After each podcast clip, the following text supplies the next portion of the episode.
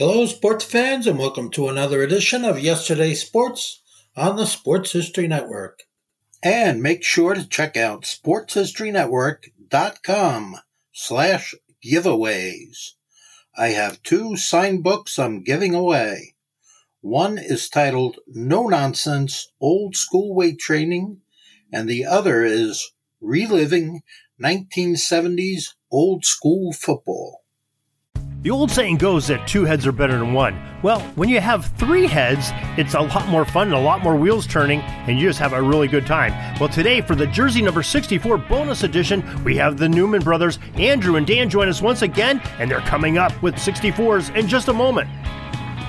This is the Pigskin Daily History Dispatch, a podcast that covers the anniversaries of American football events throughout history on a day to day basis. This is your host, Darren Hayes, and we are podcasting from America's North Shore, bringing you the memories of the gridiron one day at a time. So, in taking the snap from the sportshistorynetwork.com and handing off to pigskindispatch.com, let's go no huddle through today's football history headlines. This podcast is part of the Sports History Network, your headquarters for the yesteryear of your favorite sport. You can learn more at sportshistorynetwork.com. Hello, my football friends. This is Darren Hayes of pigskindispatch.com, and welcome once again to the Pigpen. Today we have another bonus edition, our Football by Numbers series, and today's number topic is number 64, the greatest players in NFL history. And once again, we have uh, one of our fan favorites here. We have the Neumann brothers, Andrew and Dan from the Hello Old Sports podcast joining us. Dan and Andrew, welcome once again to the Pigpen. Thank you for having us, Darren. This was, uh, we were talking a little bit before we started recording. This one was, I found this one to be a little bit challenging. Yeah, I was going to say, I, I have to say, I, I felt the same way. Um, it, to me, it there's a couple at the top, and then there's a lot of guys who are interchangeable, I feel like. So you know, I there might be guys that I have three or four, and somebody else has it seven or eight. So yeah, it's it's um, it, it, there's a lot of wild cards, and here a lot of variability in this one. I thought this was maybe one of the most diverse numbers by position, with having uh, big names in it. And uh, you know, there's not too many of them that have this so far, and we're you know two thirds of the way through the numbers. So I, I, thought it was kind of an interesting number. I think it'd be a lot of fun. So let's let's put our heads together and, see what we get here. I guess what, where we always start is the uh, Pro Football Hall of Fame, and they are telling us that we have six names the, in the Pro Football Hall of Fame in Canton, Ohio, that uh, wore the number 64 during their NFL careers, and that's Randall McDaniel, uh, Y.A. Tittle, George Blanda, Jerry Kramer, Dave Wilcox, and Joe. I'm going to mess up his last name uh, Delamuro. it's DeLamielleure. DeLamielleure. Okay, sorry, sorry to that uh, family for uh, me screwing up their name uh, of this Hall of Famer. and I'm, I'm pretty sure he's still alive too. So apologize oh, to him, so just to his family. So he'll probably probably come and kick my ass. sorry, Joe. Sorry, Mister Joe.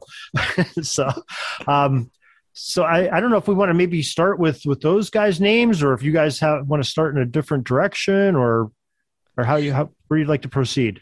Yeah, I guess what I would say, um, two of those guys, uh, Tittle and Blanda, only wore the number for one year. So for me, I didn't really factor them in given that. Um, you know, again, as the few of these episodes I've done so far, I know different people interpret this different ways, and, and some may look at the player overall and not really focus on the you know how long he wore the uniform but for me those guys only being one season i wasn't able to put them i just i just couldn't get there with putting them on my list. Well i mean it's kind of an interesting reason why they both uh, only wore it for a year uh, because they were both in the uh, was the aafc at that time when they came over into the nfl uh, the uh, Tittle was with the Colts, and uh, Blanda was with um, uh, I forget who he hit, who he was with at that time. But in 1952, the NFL changed the numbering requirements, uh, putting quarterbacks to be uh, single digits to 19, I believe, is what what they allowed. You know, this past uh, just recently they changed opened that up a little bit but mm-hmm. that's why when the AAFC they had their numbers could be anything so you had uh, you know some quarterbacks wearing you know numbers in the 60s like Tittle so I, I thought that was kind of interesting and uh, the sort of the merger into the NFL forced them into changing their number And we talked just the last time Andrew and I did this, we talked about Mac Speedie, who was the Hall of Fame, newly minted Hall of Fame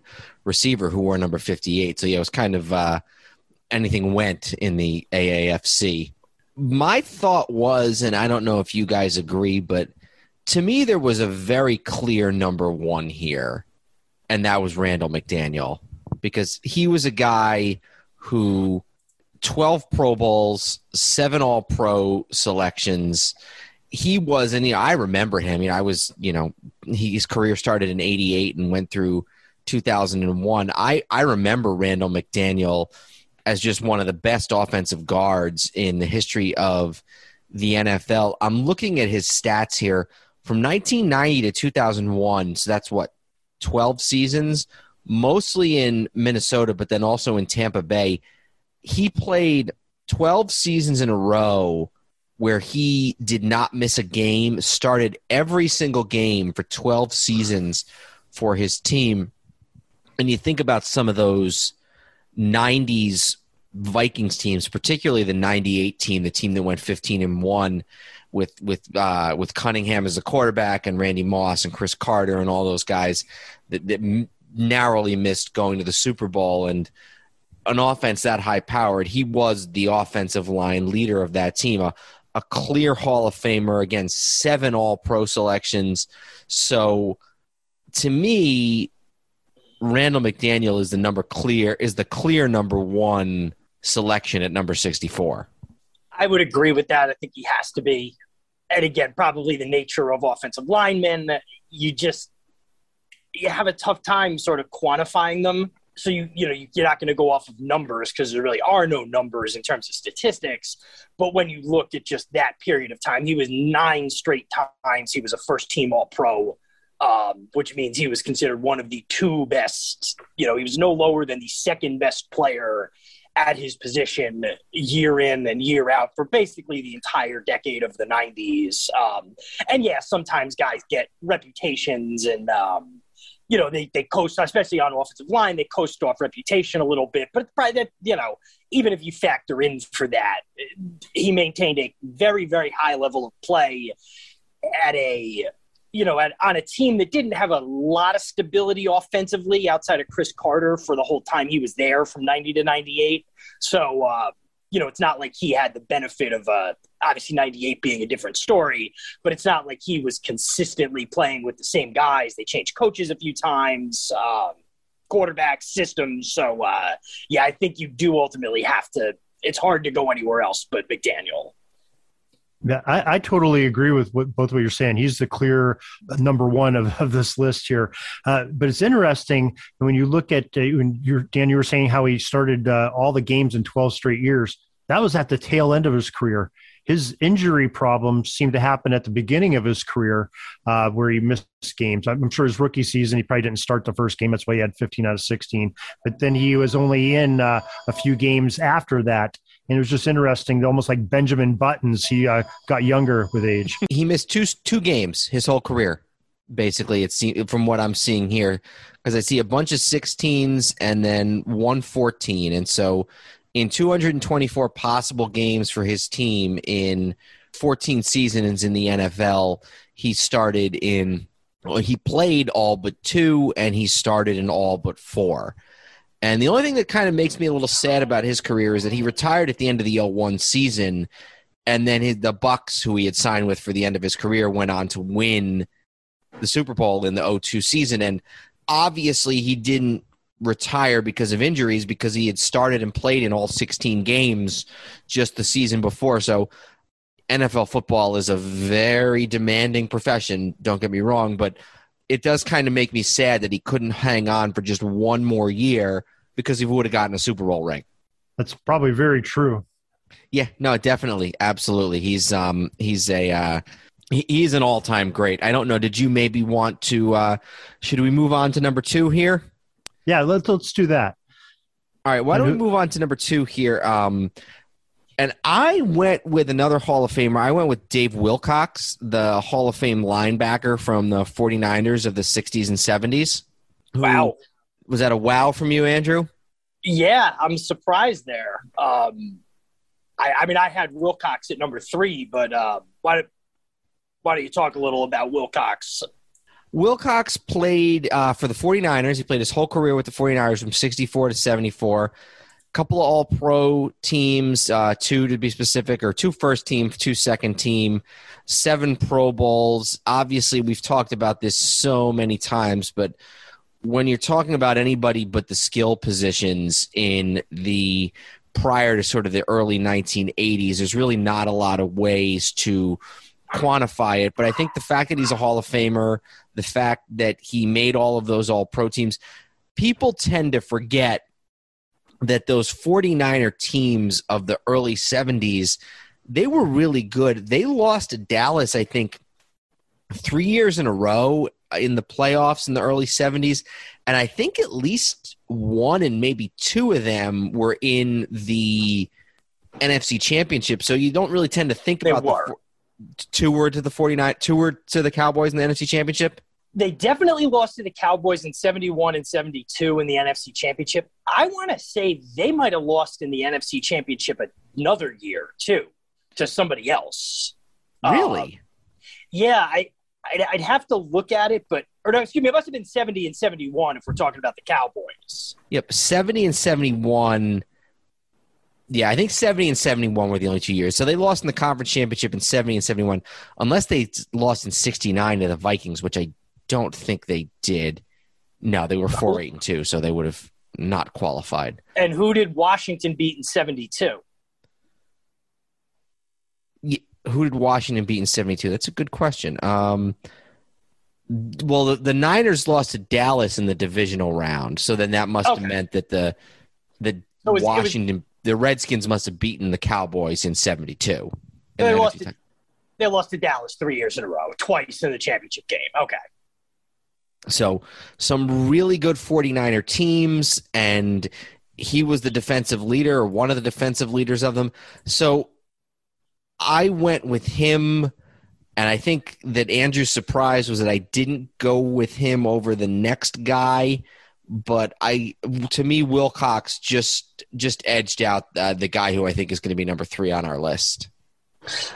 Yeah, so I, I had Jerry Kramer at number three, um, the guard for the Vince Lombardi Packers. Um, you know, my brother is is much more well versed in the Vince Lombardi Packers than I am. The only the thing I can I can say for, from my own personal standpoint, um, the first team I one of the reasons we're doing this episode is that my whole life from well eight of the 10 years I played football from Pop Warner on through junior high and high school. I wore number 64. I was primarily a center.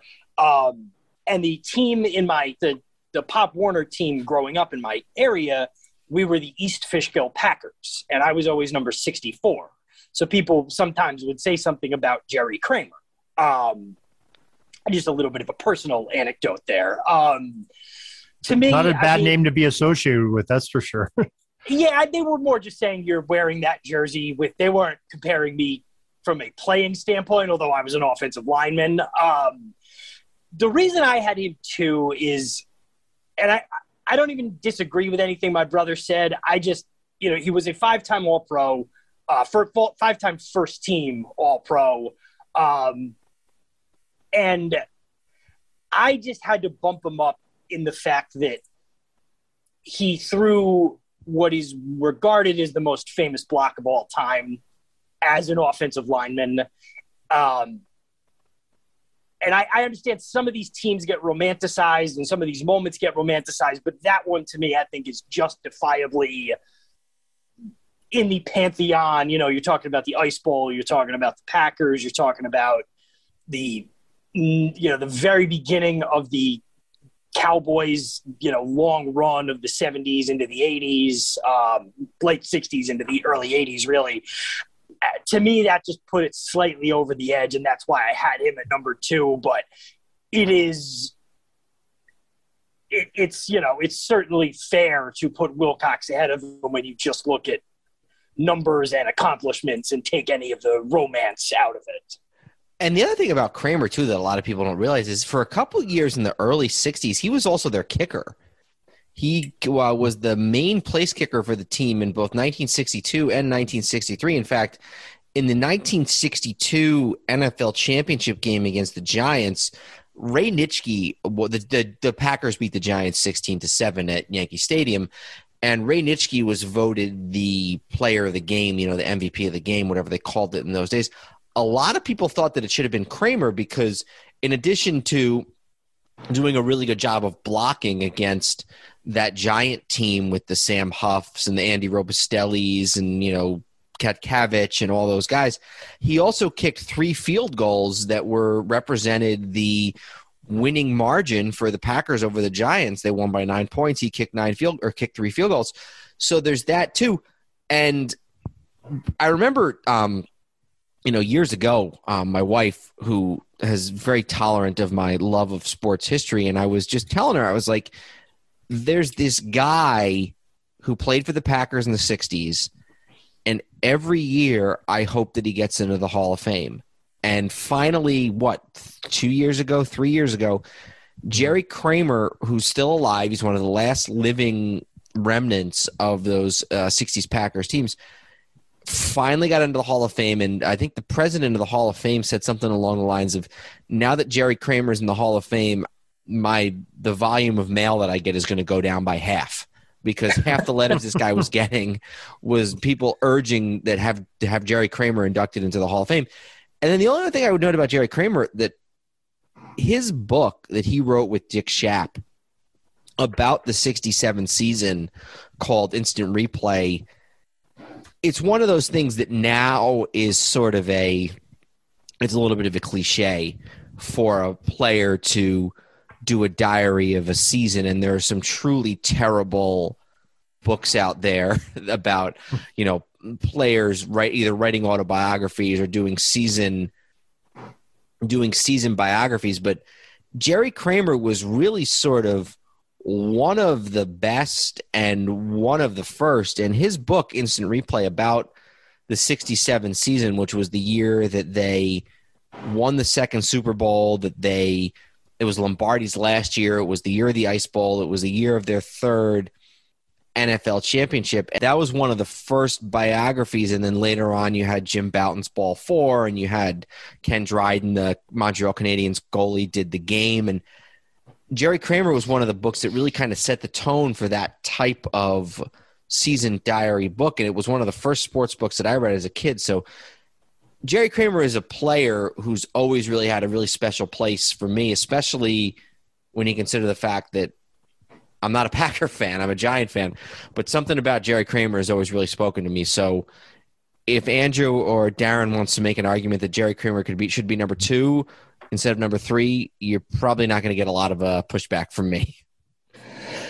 Yeah, I personally uh, don't don't see uh, you. You both have a great argument. I mean, I, I personally, I had him, uh, I had Kramer ahead of uh, Wilcox, but I mean, it's just because I'm looking at sort of like Andrew did. You look at the, the you know, the, one of the greatest blocks in NFL history. Um, the, he had more All Pros, but uh, Wilcox had more Pro Bowls. You know, and uh, definitely an important piece to, to that 49ers defense. And so I, I don't think you go wrong either way. And the beauty of it is uh, we're taking 10 names and we're only on number two and three. So, you know, if you're in second or third, does it, it's, uh, it's not the Olympics. So we're not giving medals twist, out. You don't have to twist my arm that hard. I'll, I'll go Kramer two and uh, Wilcox three. By Go ahead, pure Andrew. voting, two to one, right? Yeah, Yeah. exactly. And I, It- like I said, my, I'm more than willing to make it unanimous. And, and it's probably in my case, just Kramer's a little bit bigger name than Wilcox in NFL history, and Mhm. basically for that block, you know, and the, the championships. So okay, Dave- so we Dave Wilcox never wrote a best-selling book. that that's true. That's true. So okay, so we got uh, three names taken on our top ten already. Uh, what direction would you guys like to go next? I, before we do that, I want to say now it gets really wide open in terms of subjectivity. I feel like, um, you know, the the top three, McDaniel's pretty clear one, and then Kramer and Wilcox. You could debate the order, but now uh, it wouldn't shock me if you know the responses next are are sort of completely different from what you know the other two of us might have written down. So Well, I'd love Dan- to. I don't, Andrew. I don't know. Uh, maybe maybe we could hear Andrews because I've suggested the next couple. Who do you have for number four? I have Ed Newman as number four, also an offensive lineman, um, Pro Bowler 1981 to 1984, um, AP All Pro, first team 1984. Um, is now actually, or was after football, became a, uh, a judge post retirement, which certainly uh, makes him stand out from uh, from a lot of post NFL. You know, it's hardly golfing or uh, doing advertisements, selling insurance or whatever, but um, just by the you know the nature of the the longevity of his career, he played for 12 years, was a uh, Pro Bowler actually at the end of his career in the early 80s. I uh, I went with him. That was not who I had. He was actually my number five. I did in my research, and I'm I'm hoping this is true because I think this. Is no, no, I'm, I'm kind of seeing. I saw it on Wikipedia, and then I'm seeing it verified. Ed Newman is a judge, and at least for a time, his bailiff was Tony Nathan who was his teammate and was a running back on the Dolphins around the same time. So that's got to be funny. You block for a guy and then he ends up working for you as your bailiff when you're a, a sitting judge. So that is that is interesting to me too. I thought that was just an interesting little tidbit. Yeah, it's really it really is. You hear uh, he was the the big guy that was uh, you know protecting uh, Nathan, and he comes. The roles are sort of re- reversed when they get into their uh, judicial career. so I had Newman as number five. By the way, no relation, spelled differently, but let's, you know, let's just mention that. My number four was Hacksaw Reynolds, who is not in the Hall of Fame, but I, I, don't know, probably should be. He was a linebacker for the San Francisco 49ers on the first couple of teams that won the Super Bowl in the early 1980s, 81 to 84. So he was on both the 16 and the 19 Super Bowl teams. He actually played most of his career with the with the Rams and got into a Super Bowl with the Rams in 79 against Pittsburgh. But then Andrew and I talked about in um, when we did our in memoriam episode at the end of last year about how uh, Fred Dean um, was one of the guys that when the 49ers brought him in in 1981, it was sort of a symbol that they were willing to get serious about not just about offense but about defense. And that was what kind of pushed them over the edge to win the you know to win that first Super Bowl against Cincinnati in 81 Hacksaw Reynolds was another one of those guys. So I don't know exactly why he's not in the Hall of Fame two Pro Bowls, two All Pros, couple of Super Bowls. There are guys he played in the NFL God from 70 to 84, so that's quite a that's quite a resume. So there are definitely guys with less impressive resumes who are in in the Pro Football Hall of Fame. So I don't know why Hacksaw Reynolds hasn't made it in, but he was my number four, and then I had Newman at number five. I, think again, uh, you can't go wrong either way because I, I had both of them sort of in that mid range also. And uh, I mean, I guess as long as we're, we're into this, uh, we're recording this on uh, the 14th of July. Uh, talking about Reynolds, I don't know if you noticed if uh, Pro Football Reference, um, John Turney of Pro Football Journal, and uh, I believe another guy, Nick Webster, put their stats in for the sacks uh, prior to 1982 when the NFL made an official stat on Pro Football Reference. So I don't know if you're seeing that on Reynolds now. You can see all his years of sacks, and it's sort of uh, had some uh, big hubbub the last couple days. They just did it on July 12th on Monday. Oh wow, uh, I had not seen that. So there's quite a bit of hubbub because it's uh, changed some of the uh, career stats records of some some great players. You know, and Hacksaw is definitely one of them. He didn't have a tremendous amount of sacks. I'm not saying that, but you can now have the and Pro Football Reference see the sacks on those defenders. It goes from 1961 up to 1981. They brought in. That's really neat. I had not seen that. That's that's really cool. It's always cool when these sports sort of rediscover or are able to find a way to reanalyze new stats. It gives you gives you another metric for comparison. The other thing I thought that was interesting about Hacksaw Reynolds was that I always thought that was just a nickname. You know, he you know, guy, you know, he hit like a hacksaw or whatever. But apparently, he actually got the nickname because when he was in college, his school, and I'll, I'll, look up here and see what what college it was that he went to. I think it was one of the southern schools. He went to Tennessee, and after a big loss, he um, he cut an abandoned car on campus with a hacksaw after his team had lost a 38-0 road loss to Ole Miss. He said, "I came back to school and I was very upset, and I had to do something to relieve my frustration. So there was this abandoned car on campus. So he chewed through 13 hacksaw blades and cut this uh, this Chevrolet into pieces. So." Kind of a crazy guy. Bill Walsh said that Reynolds used to show up at team meals the day of a game in his full uniform, including shoulder pads and eye black.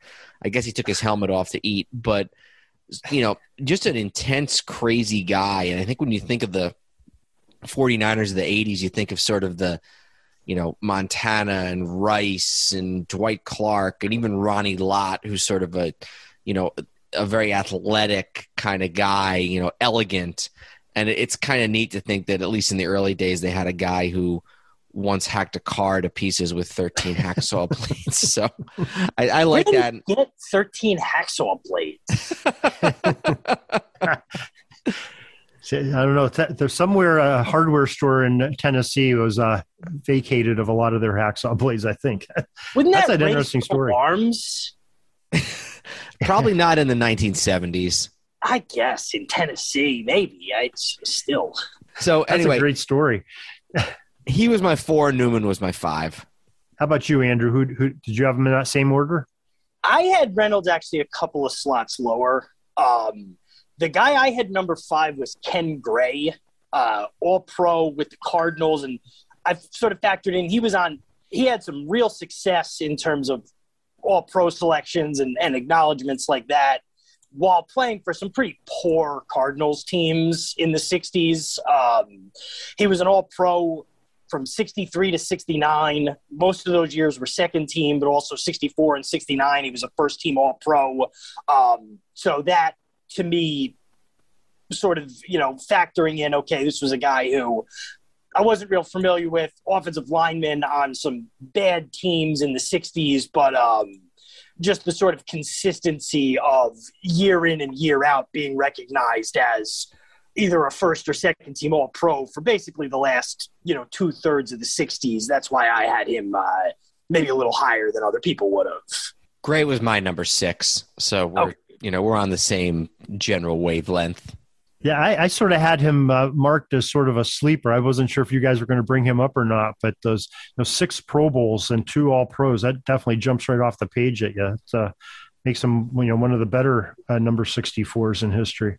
Here's That's an for sure. interesting tidbit about Ken Gray that I noticed, and I did not know not much about this guy, if anything, before I did a little research. It's also funny he was actually the last um, player cut by the Green Bay Packers in 1958, which was the year before Lombardi came. So just imagine if they had managed to keep him for that year, and then Lombardi had held on to him in '59. You know, Fuzzy Thurston was a damn good guard, but I'd imagine I don't think he was a six-time All-Pro. So Ken Gray um, probably better. So, I'm sorry, Gray was actually a seven-time All-Pro. So just imagine how much even better potentially the Packers sweep would have been if it had been Jerry Kramer and Ken Gray as opposed to Jerry Kramer and Fuzzy Thurston.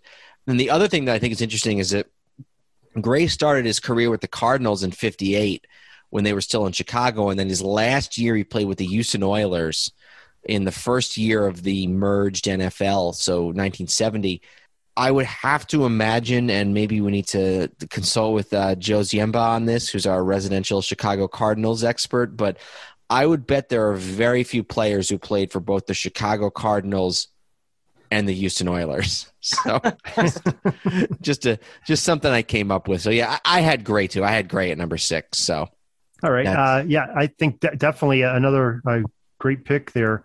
I I had somebody else sort of mixed in there between them, and that was our, our other Hall of Famer that uh, you know uh, was one I messed his name up, and I'll probably do it again. Uh, Joe DeLamuller. I had him in there uh, with the you know playing for for Buffalo and. Um, the other team he was with um, Cleveland, you know, having those those all pro seasons, the uh, Pro Bowl seasons, and I know he didn't. He wore 68 for majority. That was Buffalo. That was, but he was still a significant player even when he was with the Browns. I can remember him him playing, and uh, his name was called quite a bit, even with the Browns. as a great uh, guard for them. I had him at six as well. Um, again, I, I knocked not knocked him down, but I factored in that yeah, the only time he wore number 64 was those five years he was with Cleveland. But in those five years, he was still a two time All Pro. So, you know, if he was, if we were evaluating the whole career, he might be a couple of slots higher, number four, maybe. Yeah, I had DeLamielleure seven. So yeah, you're right. Best years with the Bills with another number, but he did make a Pro Bowl with the Browns. He was part of that whole cardiac kids team. I think in in eighty was his. I think eighty was his first year with the Browns. I could be wrong. I could be off by a year on that. But so yeah, I think Andrew and I kind of look at this similarly in that we heavily discount guys for the time that they weren't wearing the number, but. Mm-hmm. I think he did enough with 64 to where you can still consider him a part of the list. Yeah. Okay. Yeah, I agree. I agree with that. So I uh, think I think we've covered what seven now. Is that I think we just like the three through seven or four through seven was like the Newman, Gray, DeLamielleure, uh, and Hacksaw Reynolds in some order. Um, but yeah. we we sort of closed out the first three, and then that was like the four through seven. Um, Correct. Tier. Yeah. yeah. Yeah, we we have se- I have seven marked down for our list right now. Yep. Um, uh, do, do either of you guys want to list your number eight? Uh, my, mine's sort of a, a homer number, but uh, that's that's Jeff Hartings, um, who uh, you know played played a, a, Super Bowl champion with the Steelers. Uh, started off with the um, Detroit Lions and came over to Pittsburgh in 2001 uh, through the 2006 season. So he he got that Super Bowl in uh, uh, when Cowher's Super Bowl that he, they won that they beat the Seahawks in. Uh, he was the center for the Steelers and you know, a great career. He's a, a guard with the um, uh, Detroit Lions. Came over, switched over to center, and just did a phenomenal job for them. Uh, you know, two Pro Bowls, one All Pro. I, I, had him on the list, but like I said, I'm a homer. well, you know, I had him too. Too- Go ahead, Andrew. I was gonna say you weren't too much of a homer here because I had him on the list and I had him at number eight as well. So um, if you're a homer, then I'm for some reason being a homer about this this you know Steelers team as well. So well, welcome to Steeler Nation, Andrew. and I had him nine, so we we we had him in. I think we all kind of saw the merits of uh, Mr. Hartings. Absolutely, yeah. I mean, and then you know you look at Hartings. I'm sorry. Yeah, consistency um, you know, his years with the, with Detroit, 10 games started, 16, 13, 16, 16. Then he goes to Pittsburgh, switches positions, and 16, 11, 16, 16, 16, and then 14 in 2006 at 34 years old. So not like basically, except for that one year, he was playing almost every game. And I respect a guy who can play two different offensive line positions, especially when one of them is center, because that's just a whole different other skill set that you need to have. So between that and the Super Bowl title, that was enough for me to include him on the list. Yep, absolutely. Okay, well, Dan, well, you, oh, sorry, go ahead. I was going to say Dan had him nine, so I was wondering who Dan had at ace. I had a guy by the name of Tom Rafferty who was a guard for the Dallas Cowboys. Football reference, who I think we all have used to some extent in preparation for this, kind of lists guys by their, I think they call it their player value, and you can sort that out by number. I think in some ways it's probably it's an attempt probably to be analogous to what war is in baseball. Now, the thing about Rafferty is, and he was ranked pretty high in the number 64 on Pro Football Reference. The guy played, he never won. He won one Super Bowl. He never made a Pro Bowl, never made an All Star team or, or uh, an All Pro team pretty consistent. Started 16 or 15 games almost every single year. Won a Super Bowl with the Cowboys in the 77 season. Another interesting thing about him is he he started his career in 1976. It's sort of the still very much in the middle of the Landry dynasty. They would make the Super Bowl in 78. They would make the Super Bowl in 77. I'm sorry, make the Super Bowl in 77 and 78. And he continued his career all the way through the 80s to the Randy White years and actually didn't retire till after 1989, which was that Jimmy Johnson 1 in 15 team. So a guy who kind of spanned the eras of Dallas Cowboys history. And so even though he never, you know, he's not going to be a Hall of Famer, never even made a Pro Bowl, I thought he was worth having on the list of 10. Yeah, if you can be a starting offensive lineman on a team of that caliber for that long, and I know in the 80s they started to go downhill, but really until 85, 86, they were still a, a strong contender almost every year.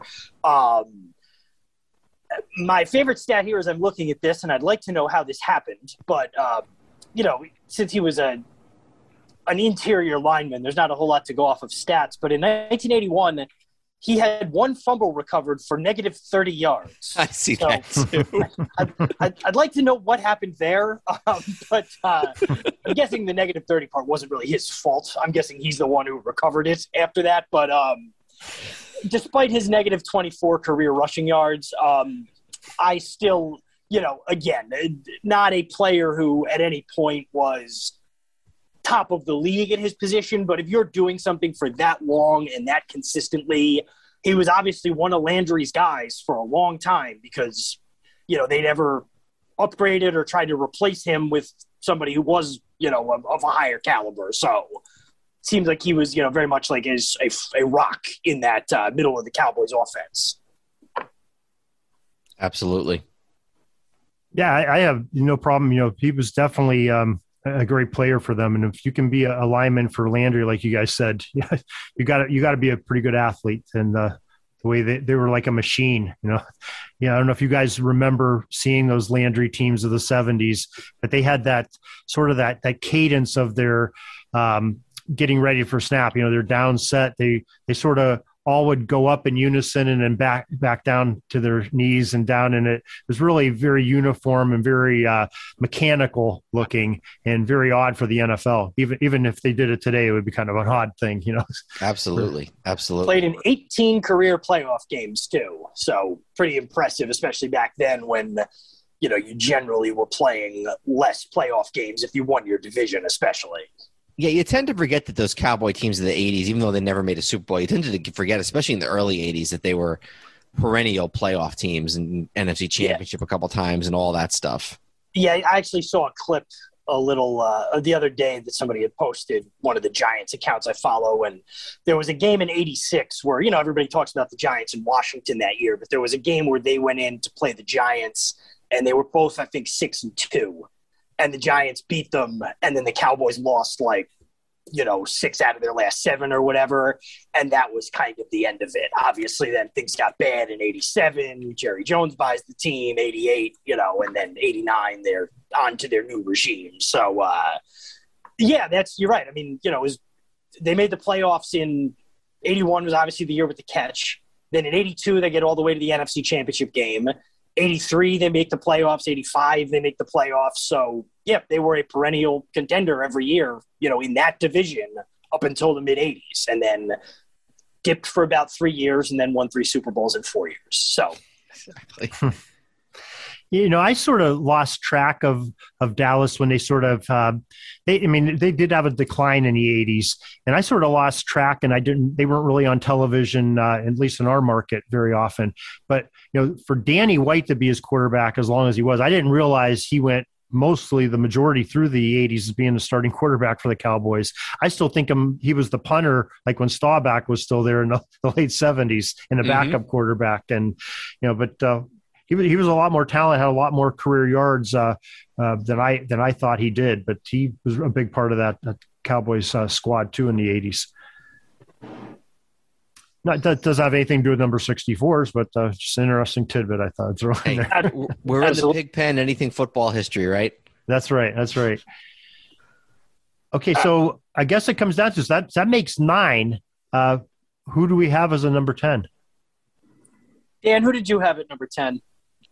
Okay, so I'm going to preface this with the fact that I don't love this selection for for, for a couple of reasons, but it, it got kind of thin for me. Part of me wanted to go with Jim Burt, the Giants tackle from the 80s, but I just couldn't get there. My number 10 is Richie got Incog- there.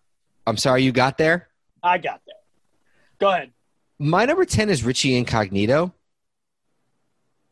Four Pro Hmm. Bowls, still active. You know, again, the, the Pickens got a little slim towards the end and you know, obviously a guy who had some issues as far as how he treated his teammates, actually missed a year in 2014 as part of the fallout from all that, but hey, the, four Pro Bowls is four Pro Bowls, and there wasn't anybody else with four Pro Bowls at this point, so I kind of somewhat reluctantly went with Richie Incognito. Yeah, and he's had a good career that has continued. Um, he would be the probably the correct pick here.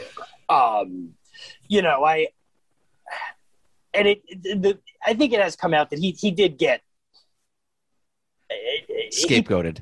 he got scapegoated. He wasn't totally innocent in that whole thing, but there was a little bit of a rush to judgment on that. Um, not to, you know, you can't really, if you're going to get into that, you got to get into it. So let's not get into it. But, um, you know, beyond that, just a really good career sort of longevity, go into his, man go into his, and I, I always like a guy who's played for a bunch of teams and manages to keep the number. I always give them a bump on these when I'm like, yeah, he played on six different teams and he was in the same number the whole time.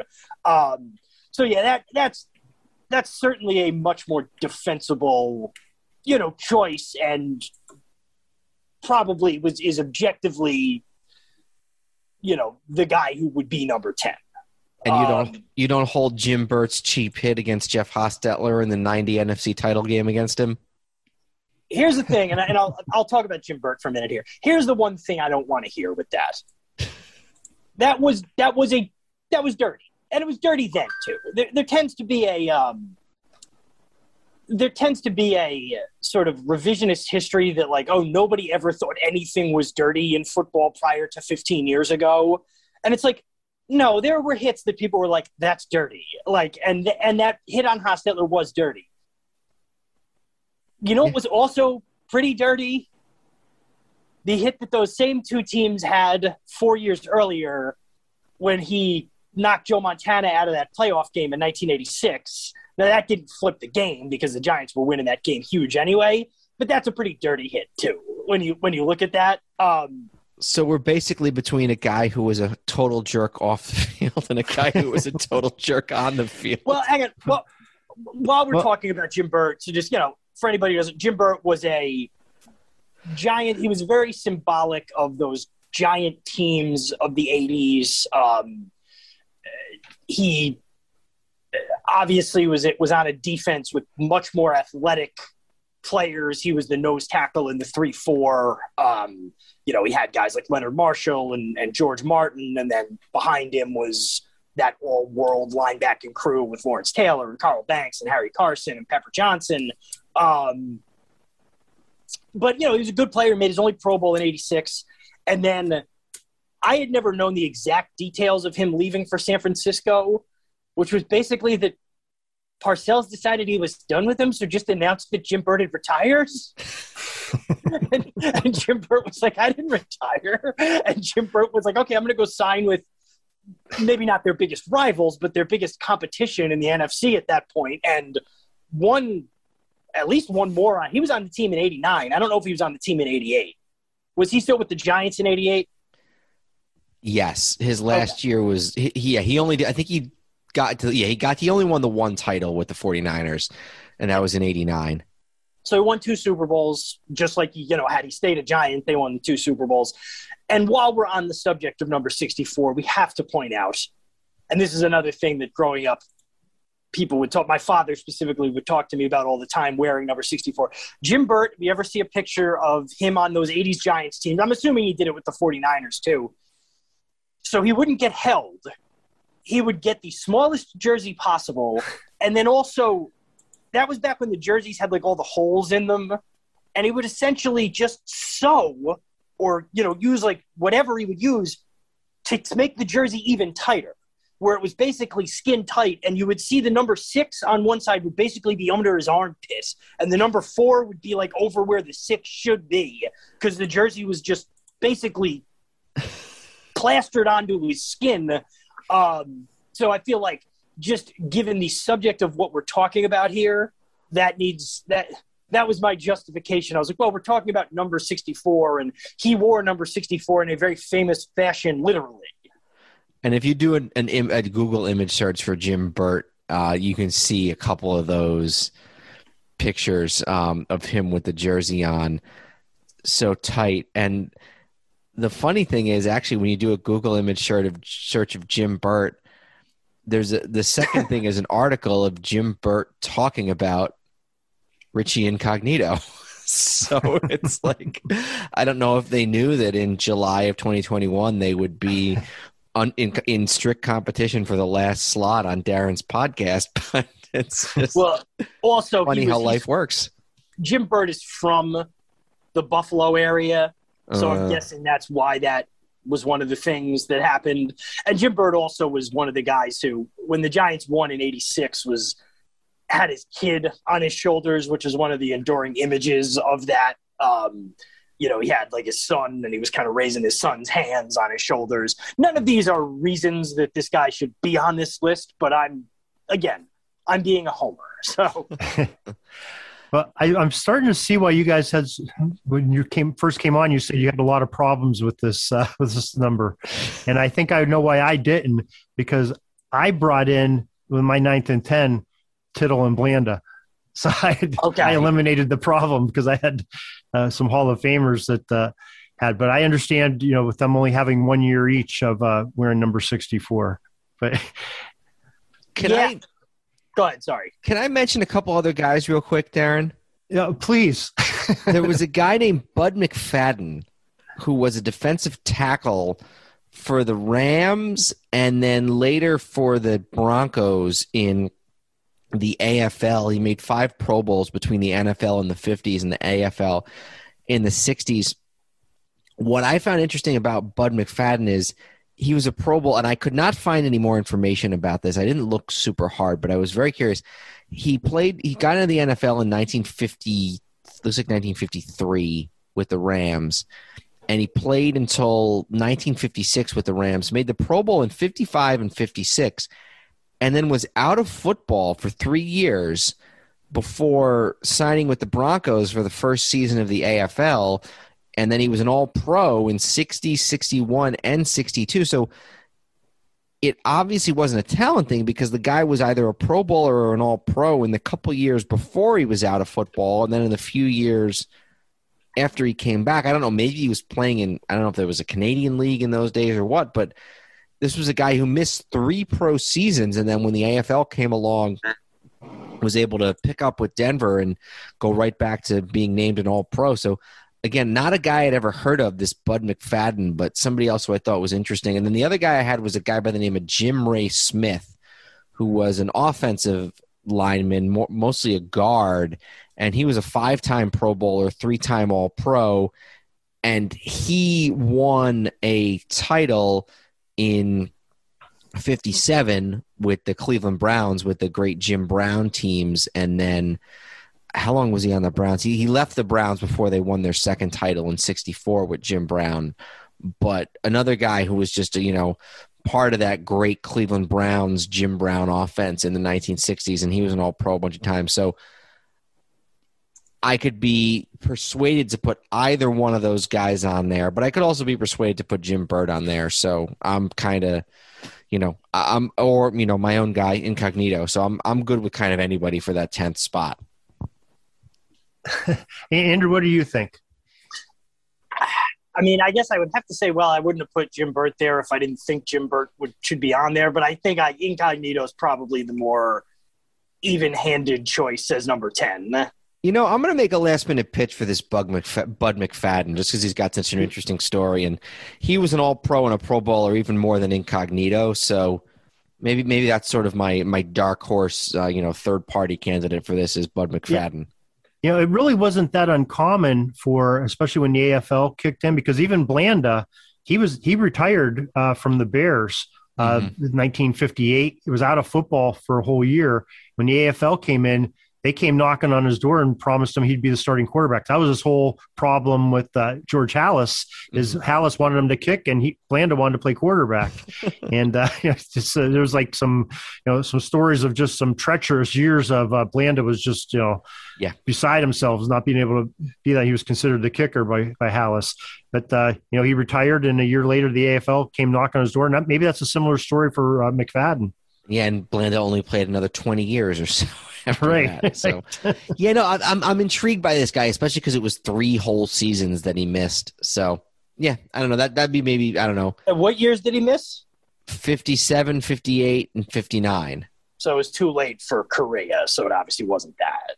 Yeah, I wasn't military service. I just again, I'll I'm not going to pretend I, I did a ton of research about this, but it's uh, Bud McFadin, M C F A D I N. If anybody wants to do any more research, so I don't know. Maybe maybe I would sort of suggest him over Incognito or Burt.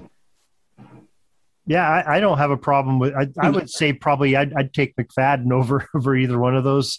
Um, you know, not that you know Richie Incognito. I just think the the baggage that he brings in. Mm-hmm. Um, I don't know. It just uh, sort of overshadows his. I don't know if it makes him one of the most substantial players. You know. I have an answer, and I think this makes me more want to go with Bud McFadin.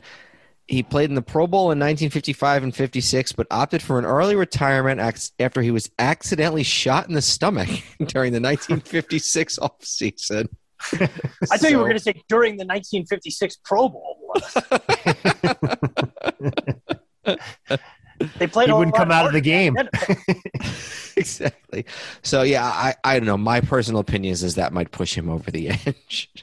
Yeah, I, I agree with that. Um, I did pull, and I'm not. No, I'm no longer advocating for him, but this is two in my wheelhouse to not mention. I have Jim Burt's Wikipedia page up, and I mentioned he went to. He's from the Buffalo area. The last line of his Wikipedia says he played high school football in Orchard Park, New York, a suburb of Buffalo and the home of the Bills. His teammates at Orchard Park High School included Craig Wolfley, later an offensive lineman with the Pittsburgh Steelers, and Larry Pfohl, P F O H L, who found fame as professional wrestler Lex Luger. So that was quite, that was quite the team. so again, not a good enough reason to put him on the list, but just to add color, um, you know, to that. What what a team! Yeah, I know. I know Wolfley very, very. I mean, I don't know him personally, but just I hear him on the radio. He has a talk show for the Steelers every day during the season, and he's he's entertaining as all get out. But uh, Oh, okay. so if he's associated with him, that makes me feel a little bit better about him. But uh, I don't know. I don't know. But I, I think McFadin is uh, who I would pick for that tenth spot. I talk think we're in into him. agreement. Okay, well, I think we did it once again, guys, uh, and I, I thank you for uh, doing that, especially with my technical difficulties I had in the middle here, and I apologize for those. What, what do we have coming up uh, on Hello Old Sports? So, you know, I know we just had you on about a week ago, but uh, what, do you, what do you have cooking? We posted our episode a couple days ago about the Baltimore Orioles team of the 1890s, the sort of first dynasty in baseball and really in American sports history.